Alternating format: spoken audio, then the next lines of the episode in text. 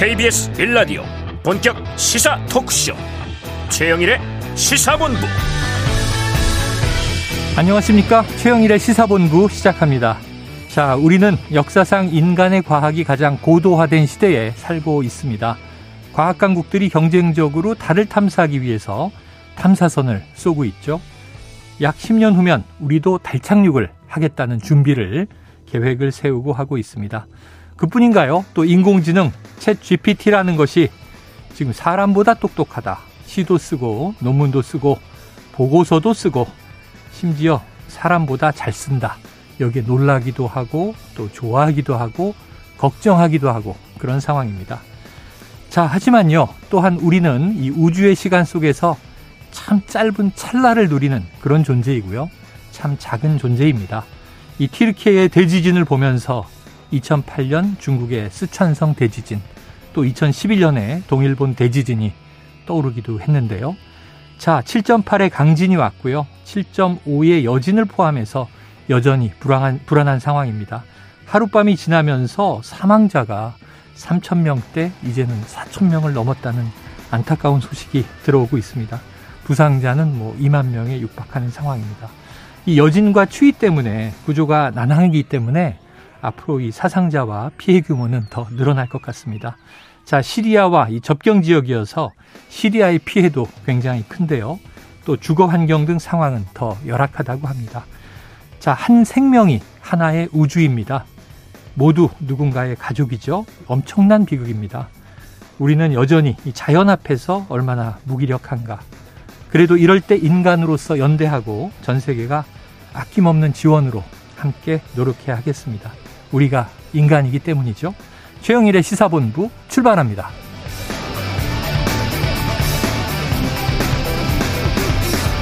네, 1부에서는요. 오늘의 핵심 뉴스를 한입에 정리해드리는 한입뉴스 기다리고 있고요. 2부는 화제의 인터넷 뉴스를 다뤄보는 스트릿 뉴스 파이터, 그리고 정치권 취재 뒷이야기를 파헤쳐보는 불사조 기자단, 그리고 IT본부가 준비되어 있습니다.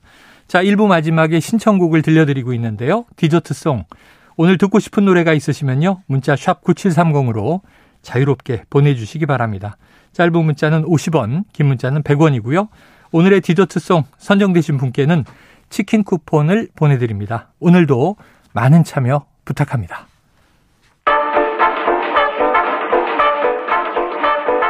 최영일의 시사본부 한입뉴스.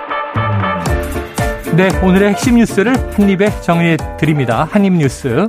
박정호 오마이뉴스 기자, 임경빈 시사평론가 나와 있습니다. 어서 오세요. 안녕하십니까. 아, 오늘 다 이 속보 때문에 아마 전 세계가 뉴스에 귀를 기울이고 계실 텐데, 어제 새벽에 이 튀르키예를 강타한 규모 7.8의 강진, 지금 사망자가 너무 많이 나오고 있어요. 네, 처음에 속보가 전해졌을 때는 수백 명 정도 사상자 얘기 나오다가, 네. 아까 언급하신 것처럼 4천 명을 넘어서고 있다, 사망자 수가. 이런 얘기가 나오고 있는데요. 현재 종합해보면 4,300명이 넘는 사망자가 발생했고, 네. 부상자도 2만 명 육박하는 그런 상황입니다. 네. 그러니까 이게 이제 두 차례에 걸친 강진이 있었습니다. 그러니까 7.8의 지진이 어제 오전 4시 17분 예. 튀르키예 남부도시 가지안테프에서 약 3,000km 떨어진 내륙, 그리고 지하 17.9km에서 규모 7.8의 지진이 발생했는데 네. 이게 상당히 이제 얕은 곳에서 네, 지진이 일어나다 보니까 피해가 컸던 거고요. 그리고 이후에 오후 1시 24분에는 카라만 마라슈 이 북동쪽 59km 지점에서 규모 7.5의 지진이 뒤따랐습니다. 네. 이후에 80여 차례의 여진 때문에 계속해서 지진에 대한 공포가 있는 그런 상황이고요.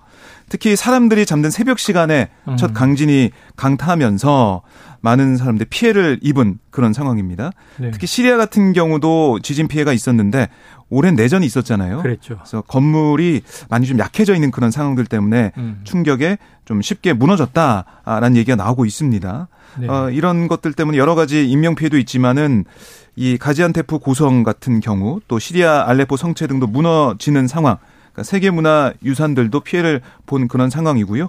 지금 우리 외교부의 설명에 따르면 현재까지 접수되거나 파악된 우리 국민 사상자는 없다 이렇게 얘기하고 있습니다. 교민들 피해는 아직까지는 없다. 네. 자, 그럼 지금 여진에 대한 불안도 있고 그렇습니다. 지금 날씨가 워낙 춥다는 얘기도 전해지고 자, 수색과 구조 작업은 지금 어떻게 이루어지고 있나요? 지금 말씀하신 것처럼 현지의 날씨 상황이 매우 좋지 않아가지고 피해를 좀 키울 수 있을 것 같다라는 걱정이 좀 많이 되고 있는 상황입니다. 워낙 좀 추위가, 강추위가 지금 덮치는 바람에 구조 환경 자체가 녹록지 않은 상황이고요. 지금 뭐 지진이 발생한 튀르키예의 가지안테프 기온이 최저 영하 6도까지 떨어진 걸로 지금 관측이 되고 있는데 이렇게 되면은 지금 이제 집을 잃은 이 이재민들 같은 경우도 노숙을 해야 되는 경우들도 있는데 혹시나 이제 추가 피해가 발생할까 좀 걱정이 되고요.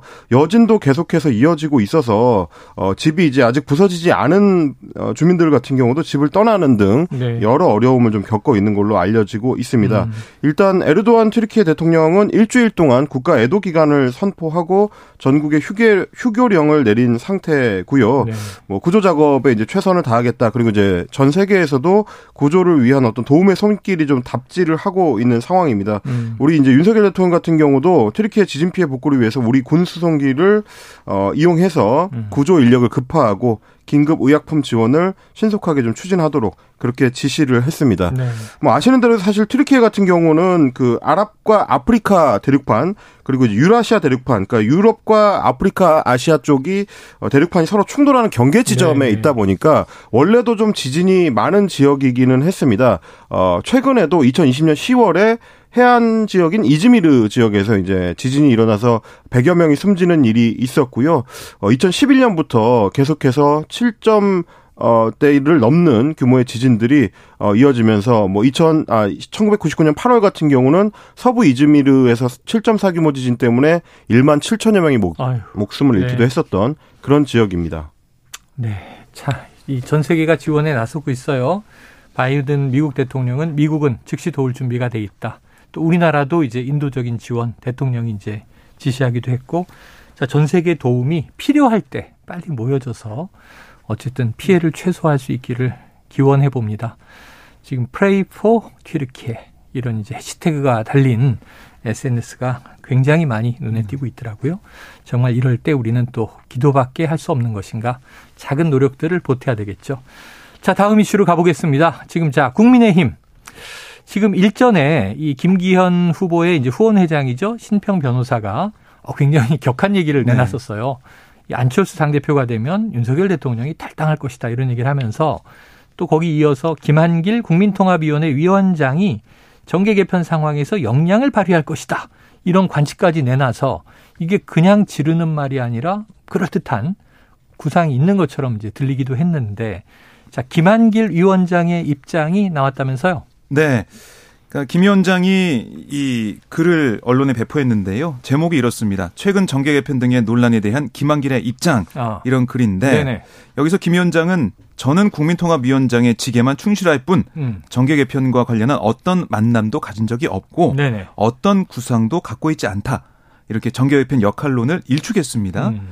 그리고 신평 변호사가 SNS에서 안철수 의원이 대표가 되면 윤 대통령이 국민의힘을 탈당하고 정계 개편을 통한 신당 창당을 할 수밖에 없는 상황에 내몰릴 거다. 이렇게 주장을 하기도 했는데 여기에 대해서도 김한길 위원장이 입장을 내놨습니다. 그러니까 개인적인 입장을 덧붙이자면 대통령이 탈당하는 일은 없어야 한다고 생각한다. 이렇게 설명을 했어요. 그러니까 이게 이제 신평 변호사 발로 얘기가 나오고 있지만 뭐 이준석 전 대표도 얘기했듯이 예전부터 김한길 위원장의 역할이 무엇이냐.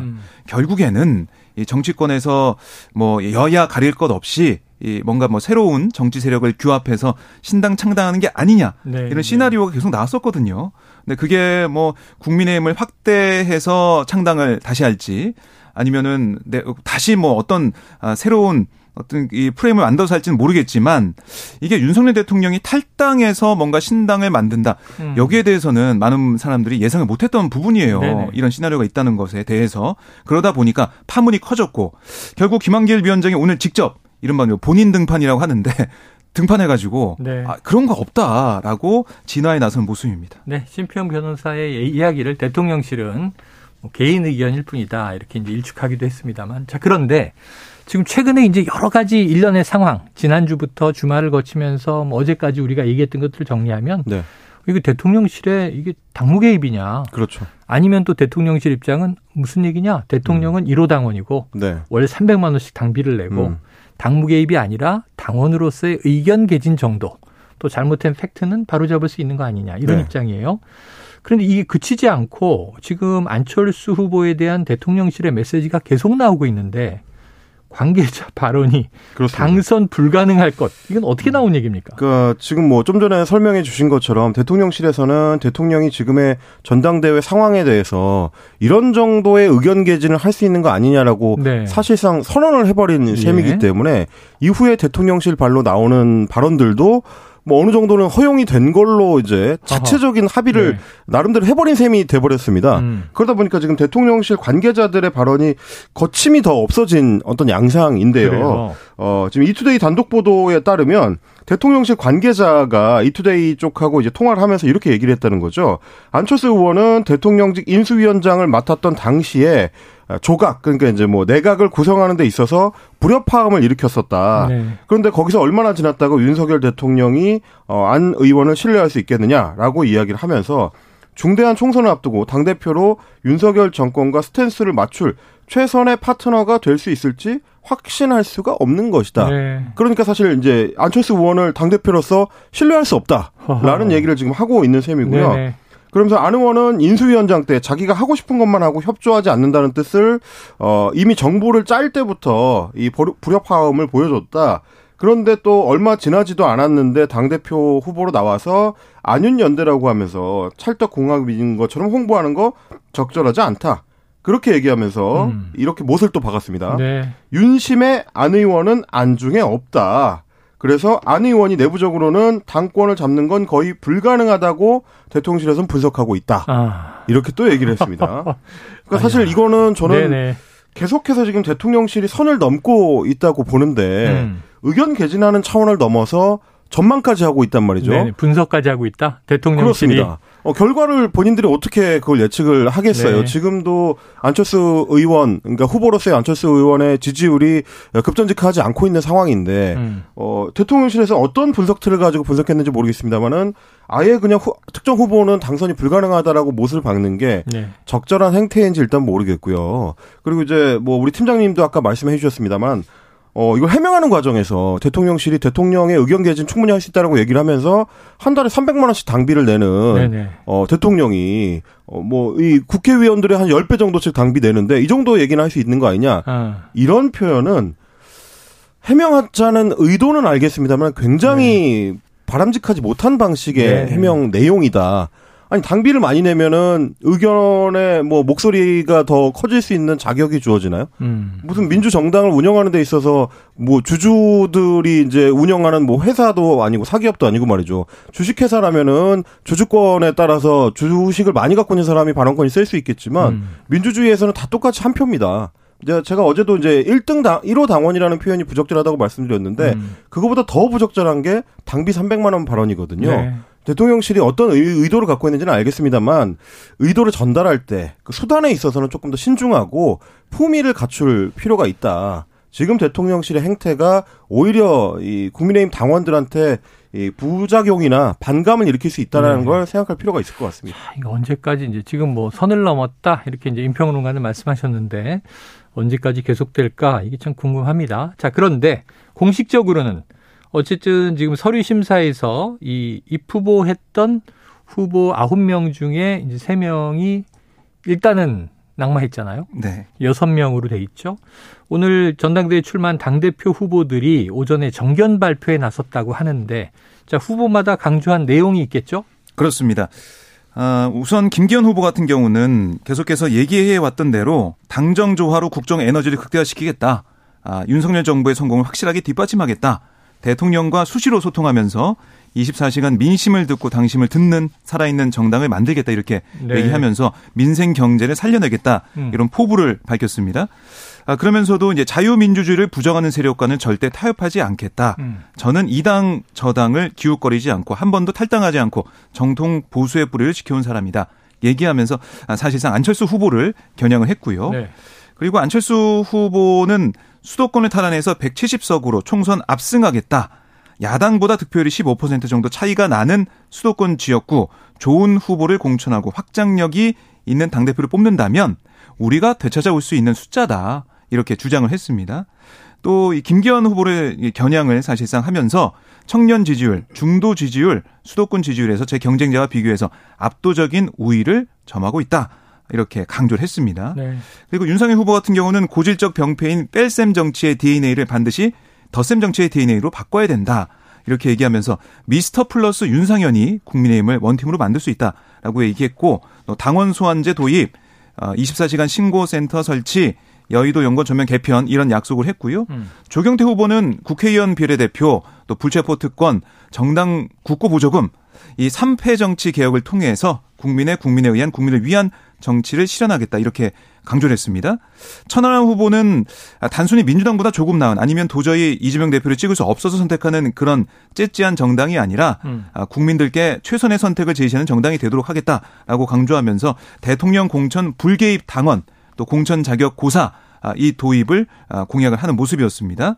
마지막으로 황교안 후보는 보수의 가치가 분명한 정통 자유민주 정당을 만들겠다. 당 지도부와 여의도 연구원장 등 당원 투표 선출, 또 당내 특별민생위원회 설치, 10만 인재 양성 등을 내세웠습니다. 지금 워낙에 네. 여당 전당대회가 좀 과열이 되다 보니까 여러 걱정의 목소리들이 이제 당내에서도 나오는 것 같은데요. 네. 당내의 목소리를 취재한 기사들을 이제 대체로 좀 분석을 해보니까 이제 김기현 의원을 지지하는 친윤계 쪽에서도 네. 너무 좀 과열되고 있다. 이거 좀 걱정스럽다라는 얘기가 나오고요. 윤상현 후보 같은 경우는 오늘 이제 라디오 인터뷰를 하면서 이렇게 얘기를 했습니다.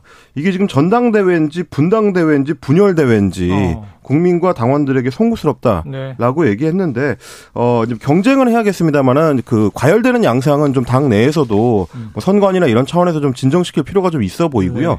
오늘 이제 안철수 후보가 어제 공개 활동을 다 취소를 했었기 때문에 예. 오늘 기자들의 관심은 혹시 나경원 전 의원들처럼 중간에 그만두는 거 아니냐 뭐 이런 거였는데, 오늘 김영우 안철수 캠프 선대위원장이 이제 라디오 인터뷰에서도 네. 그만둘 가능성 0%다. 철수를 안 하기 때문에 안철수다라고 이제 단언을 했고, 그리고 이제 기자들하고 이제 안철수 후보가 만났을 때도 기자들이 같은 질문을 했는데 혹시 뭐 그만둘 수도 있다라는 그 찌라시가 돌던데 뭐 어떻게 생각하시냐 했더니 1등 후보가 그만두는 거 봤느냐 뭐 이런 얘기로 네네. 또 단호한 의지를 또 보여주기도 했습니다. 그래요. 자, 또 이제 정진석 비대위원장, 이 유흥수 국민의힘 전당대회 선거관리위원장 좀 너무 과열돼 있다. 네. 이런 좀 냉정하게 네거티브 하지 말고 가자 하는 이야기로 다독거렸는데 어찌 보면 요즘의 분위기를 또 좀 이제 반영하는 인사말이기도 했습니다. 자, 지금 12시 38분 되고 있는 상황입니다. 지금 점심시간 교통 상황을 알아보고요. 이슈를 이어가도록 하겠습니다. 교통정보센터의 김민희 리포터 나와주세요. 네, 오전 교통량이 많았지만 지금은 점심시간에 접어들면서 많이 정리가 됐습니다. 다만 곳곳으로 작업 구간이 많아서 정체 이어지고 있는데요. 수도권 제1순환고속도로 일산에서 판교 쪽으로 계양 부근 5차로에서는 고장난 차를 처리하고 있습니다. 이 때문에 이 계양에서 송내 사이로 정체 더 심해져 있고요. 더 가서는 시흥휴게소에서 수암터널 사이로 속도 줄여 지납니다. 영동고속도로 강릉 쪽으로 동군포에서 부곡 사이로는 3차로를 막고 작업을 하고 있는데요. 이 옆 여파바다 안산분기점에서 동군포 사이로 8km 구간에서 정체 심합니다. 반대 인천 쪽으로 진부 부근 1, 2차로에서는 낙하물을 처리하고 있습니다. 경부고속도로 부산 쪽으로는 여전히 한남부터 서초 사이로 지나는 차량들이 많고요. 이후 옥천 1터널에서 옥천 3터널 사이로는 2차로를 막고 작업을 하고 있어서 금강 일대로 차량들 서행합니다. 그 밖에 호남고속도로 지선 논산 쪽으로 서대전 분기점 부근에서도 2차로를 막고 작업을 하고 있는데요. 유성 부근부터 8km 구간에서 정체 심합니다. KBS 교통정보센터였습니다.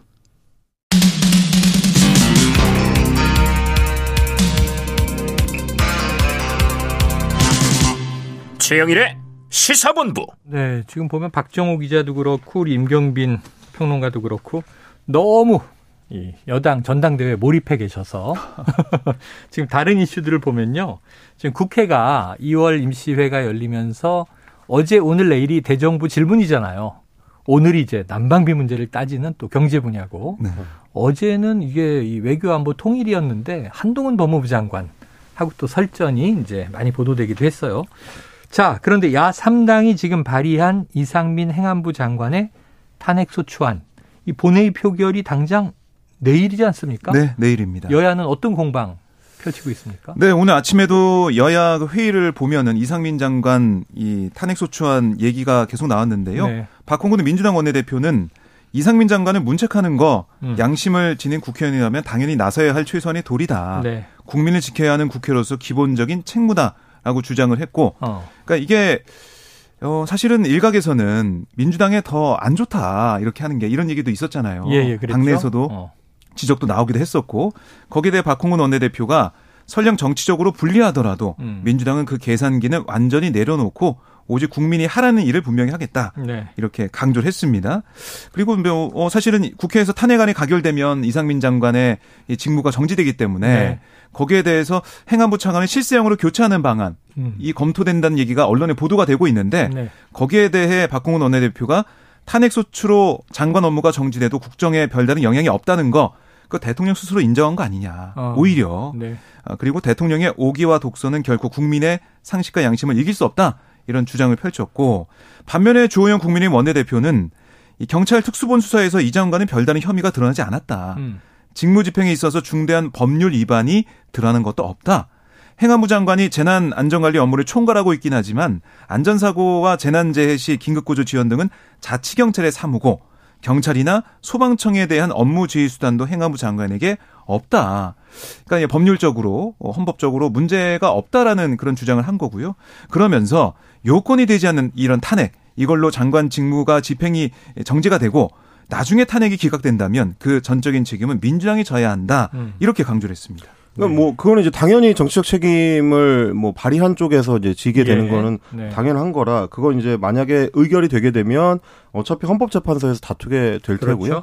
실제로 이제 민주당 내에서도 이제 걱정하는 거는 탄핵소추가 되더라도 헌법재판소에서 이제 탄핵을 해달라고 요청해야 되는 일종의 이제 검사 역할을 법사위원장인 김도호 위원장이 해야 되는데 국민의힘 소속이다 보니까 이제 제대로 할 수 있겠느냐 이런 걱정들이 있습니다. 그럼에도 불구하고 민주당이나 야 3당이 이제 의도하는 건 결국 지난 12구 참사에 있어서 행정안전부 장관이 도의적 책임이나 정치적 책임조차도 지지 않은 현재 상황에 대해서는 문제가 있다는 인식을 이제 공의하는 거거든요. 네. 그 부분에 대해서 이제 정치적으로 다퉈볼 여지는 저는 있다고 봅니다. 근데 그럼에도 불구하고 한 번 좀 지적을 하고 싶은 거는 대통령실의 태도입니다. 대통령실이 지금까지도 사실 이상민 장관에 대한 국민 여론이 좋지 않다는 거를 애써 이제 무시하고 있는 상황이었는데 국회에서 탄핵소추를 준비를 하니까 차관급을 이제 교체를 해가지고 그걸 사실상 이제 실세 차관으로 바꾸겠다라는 의지를 지금 보여주고 있다는 거 아니겠습니까? 물론 이제 국민일보의 단독 보도로 촉발된 거긴 한데 대통령실에서 이제 공식 확인은 인사 관련된 사안은 할 수 없다고 얘기하지만 그렇다는 얘기는 부정하지는 않는 셈이거든요. 근데 그거는 사실상 장관급의 인사를 차관으로 새로 앉혀서 행정안전부에 대한 장악을 이제 계속 좀 유지할 수 있도록 하겠다라는 의지를 보여주는 건데 그거는 매우 부적절한, 어떻게 보면 입법부의 어떤 권능에 대한 도전이기도 한 겁니다. 헌법상의 권리로 이제 의회에서는 행정부를 견제하기 위해서 국무위원에 대한 해임 건의나 혹은 탄핵소추를 할 수 있도록 보장을 하고 있는데 지금 대통령실의 태도는 사실상 그 제도적인 장치를 무력화시키겠다는 것과 같은 의지를 지금 보여주고 있는 거기 때문에 매우 부적절하다. 이건 일종의 이제 제도 해킹, 시스템 해킹으로 이제 비춰 보일 수가 있기 때문에 네네.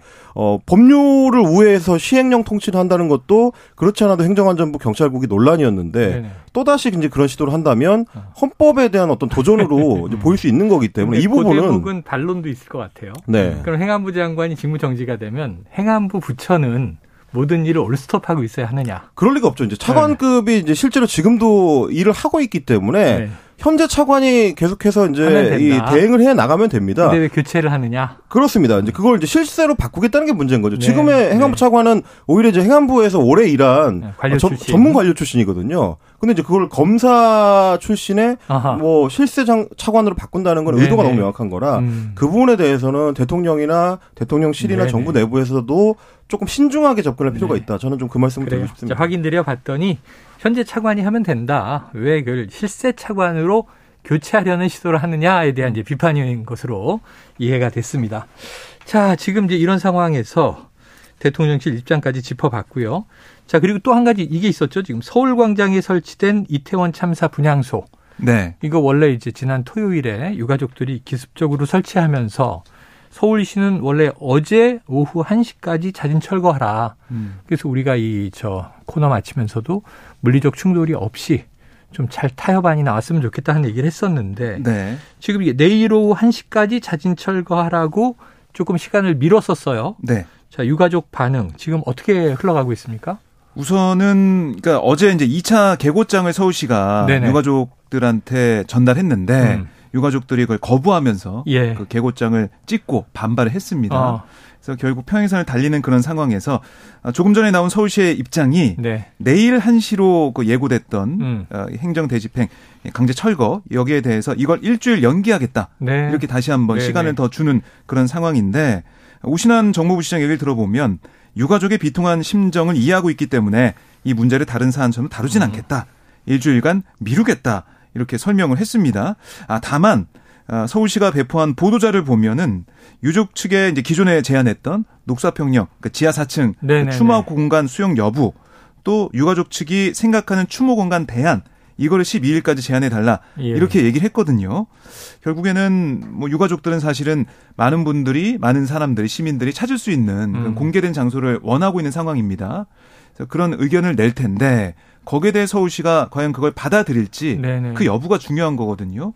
그런데 서울시는 현재까지 계속해서 보인 입장을 보면 유족 측의 입장을 받아들이지 않을 가능성이 큰 상황이기 때문에 네네. 이게 12일까지 시간이 지나간다고 해도 이게 자연스럽게 잘 마무리가 될 수 있을지는 아직 미지수입니다. 아, 이게 시간 여유가 생겼는데 잘 마무리돼야 되는 게요.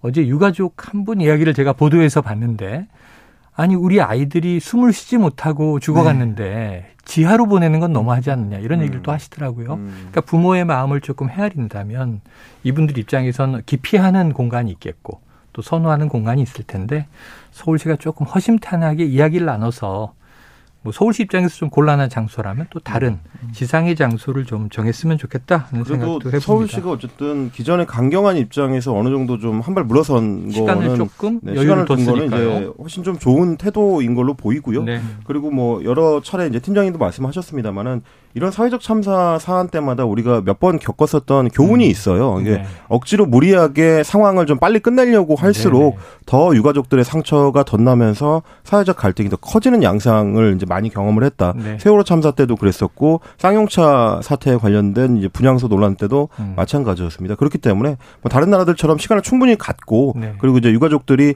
상처와 이제 자연스럽게 이별할 수 있도록 그런 시간을 좀 보장해 주는 게 그렇죠. 정부 기관이 할 일이 아닌가 뭐 그렇게 생각이 좀 됩니다. 자, 핵심은 슬픔입니다. 이제 어차피 다 흘려야 할 눈물이 있는 것이죠. 울게 해달라는 유가족인데 이분들이 주먹을 쥐고 투쟁을 외치게 하는 분노로 이게 변화시켜서는 안 될 것 같습니다. 자, 이게 오랜만에 북한 소식이 나와 있는데요. 이 북한의 김정은 국무위원장이 7개월여 만에 열린 당의 중앙군사위원회에 참석했다. 자, 그렇다면 이게 신년사가 올해는 안 나왔잖아요. 네. 박 기자님 어떤 메시지가 나왔습니까? 아, 역시 이 군사력 강화 여기에 대해서 방점을 찍는 모습을 볼 네, 수가 있었는데요. 네. 김정은 위원장이 36일 만에 공개석상에 나타나서 조선노동당 중앙군사위원회 제8기 제4차 확대회의를 주재를 했는데 여기서 어떤 얘기를 했냐면 이 군사사업 근본적으로 개선 강화하기 위한 기구 편제적인 대책을 세울 때에 대한 여러 가지 가능성과 시급성 여기에서 얘기를 했고요. 또 인민군대 작전전투 훈련을 부단히 확대 강화하자. 또 전쟁 준비 태세를 보다 엄격히 완비할 그런 문제들 여기에 대해서 논의했다라고 조선중앙통신이 전했습니다. 그리고 이제 계속해서 여기저기서 나오는 얘기가 북한이 내부적으로 좀 어렵잖아요. 네네. 그렇기 때문에 경제적으로 어떻게 좀 이 어려운 상황을 타파해 나갈지 여기에 대해서도 많은 관심이 있는데 그건 또 이번 달 말에 다시 논의를 한다고 하고 있고요. 결국에는 군사력 강화에 방점 찍지만 자력갱생을 또 어떻게 할지 네네. 여기에 대한 여러 가지 고민을 좀 하고 있다라고 볼 수가 있겠습니다. 그래서 전쟁 준비 태세를 엄격히 완비하면서도 민생 문제를 어떻게 해결할 것이냐 이게 2023년 북한에 주어진 또 계속 이어져 온 그런 과제라고 볼 수가 있겠습니다. 몇 년 동안 지금 키워드는 두 개예요. 하나는 이제 자위권, 자위력. 네. 또 하나는 이제 인민 경제. 이 방점인데 지금 경제는 우리 입장에서는 좀 개방 시장을 열어야 하지 않느냐 하는 이제 염려가 있는 것이고 그러면 대북 제재를 풀어야 되고 그러려면 핵을 내려놔야 되지 않느냐. 근데 그게 지금 뭐 안 되고 있는 게 그냥 평행선이니까 말이죠. 네. 자, 내일이 북한 인민군 창건 75년이라고 하더라고요. 네. 그러면은 임평론가님, 열병식 네. 열립니까? 열병식이 지금 이제 준비되고 있는 것들이 이제 관측이 됐습니다. 네네. 그래서 열병식 준비가 이제 한창이다. 특히 평양의 이제 김일성 광장을 중심으로 해가지고 주민들이 뭐 숫자 이제 플랑카드를 가지고 숫자를 형상화한다든지 이제 네. 이런 준비를 하고 있는 장면들이 좀 목격이 되고 있고요. 그리고 말씀하신 대로 이제 75주년이 되는 때이기 때문에 아마도 새로운 무기 체계를 이제 자랑하고 이제 선보일 가능성이 크다. 그러면서 로버트 에이브럼스 전 주한미군 사령관이 예측하기로는 새로운 순항 미사일에다가 이제 핵 탑재가 가능하다라는 게 이제 북한의 주장이기 때문에 새 순항 미사일 그리고 600mm 초대형 방사포를 선보일 가능성이 크다라는 거고요. 브루스 베넷 미국 랜드연구소 선임연구원 같은 경우는 핵무기를 운반할 수도 있는 스텔스 무인기가 등장할 가능성 이걸 또 관측을 했습니다. 그러니까 이런 것들은 결국 최근 들어가지고 우리하고 이제 미국이 북한에 대한 핵 억제력을 강화하겠다라는 움직임, 그 합의와 그리고 이제 주한미군과의 어떤 훈련을 더 이제 자주 하고 대규모로 하겠다라고 공표한 거에 대해서 맞서는 차원에서 네. 비대칭 전력을 이제 많이 이제 소개할 가능성이 높다라고 좀 예측이 되고 있습니다. 자, 엄중하게 봐야 되는데 아까 로버트 에이브럼스라고 얘기하셔서 로보트를 만들었다고 이렇게 놀랐더니 그건 아니군요. 요즘 SF 드라마의 이 잔재입니다. 죄송합니다. 자, 이거 말이죠. 지금 이 대선 패배한 입장에서 검찰이 오라고 하니 또 가겠다. 이런 입장 밝혔던 이재명 민주당 대표 말이죠. 출석 시기를 놓고 검찰하고 지금 계속 이게 네. 조율이라면 조율이랄까 밀고 당기기 이어지고 있었는데 이번 주 금요일에 출석합니까? 그렇습니다. 그러니까 원래는 이재명 대표는 주말에 가겠다는 얘기는 계속 해왔어요. 네. 왜냐하면 당무가 있기 때문에 평일은 어렵다라고 얘기했는데 오늘 민주당이 기자들에게 이제 보낸 문자를 받아봐서 보니까 검찰이 주중 출석을 강경하게 고집했다. 이렇게 민주당은 네네네. 설명을 했습니다. 그래서 민생을 챙겨야 하는 당대표의 사정을 애써 외면하면서 집요하게 주중 출석만 요구하는 이 검찰의 태도가 유감스럽다라고 민주당은 네네. 지적을 했고요. 정부 여당이 민생을 나몰라라 하는 그런 상황에서 야당의 그 역할을 떠맡기는 그런 상황인데 검찰을 앞세워서 그것마저 방해하는 게 현 정권의 민낯이 아니냐. 이런 공세도 지금 민주당이 펴고 있는 상황인데요. 이재명 대표는 지난달 28일 그 조사 때와 마찬가지로 서면 진술서를 준비하겠다. 네. 이건 이제 바탕으로 방어권을 뭐 생각을 하면서 적극 행사하겠다. 이런 얘기를 하고 있습니다. 자, 이게 추가 이제 소환 조사예요. 어떤 입장문을 또 낼 것인가. 이제 이번 금요일 주목해봐야 될 것 같고요. 이 와중에 또 백현동 개발 특혜 의혹에 대해서 검찰이 본격 수사에 나섰다. 대대적인 또 압수수색이 지금 보도되고 있습니다. 자, 오늘 한입뉴스는 여기서 정리하겠습니다. 박종호 오마이뉴스 기자, 임경빈 시사평론가 수고하셨습니다. 고맙습니다. 자, 오늘의 디저트송은요. 청취자 4725님께서 이 튀르키예와 시리아 지진 소식에 가슴이 너무 아프네요. 더 이상의 피해가 발생하지 않았으면 좋겠습니다. 변진섭의 우리의 사랑이 필요한 거죠. 신청을 하셨습니다. 노래 듣고요. 저는 2부로 돌아오겠습니다.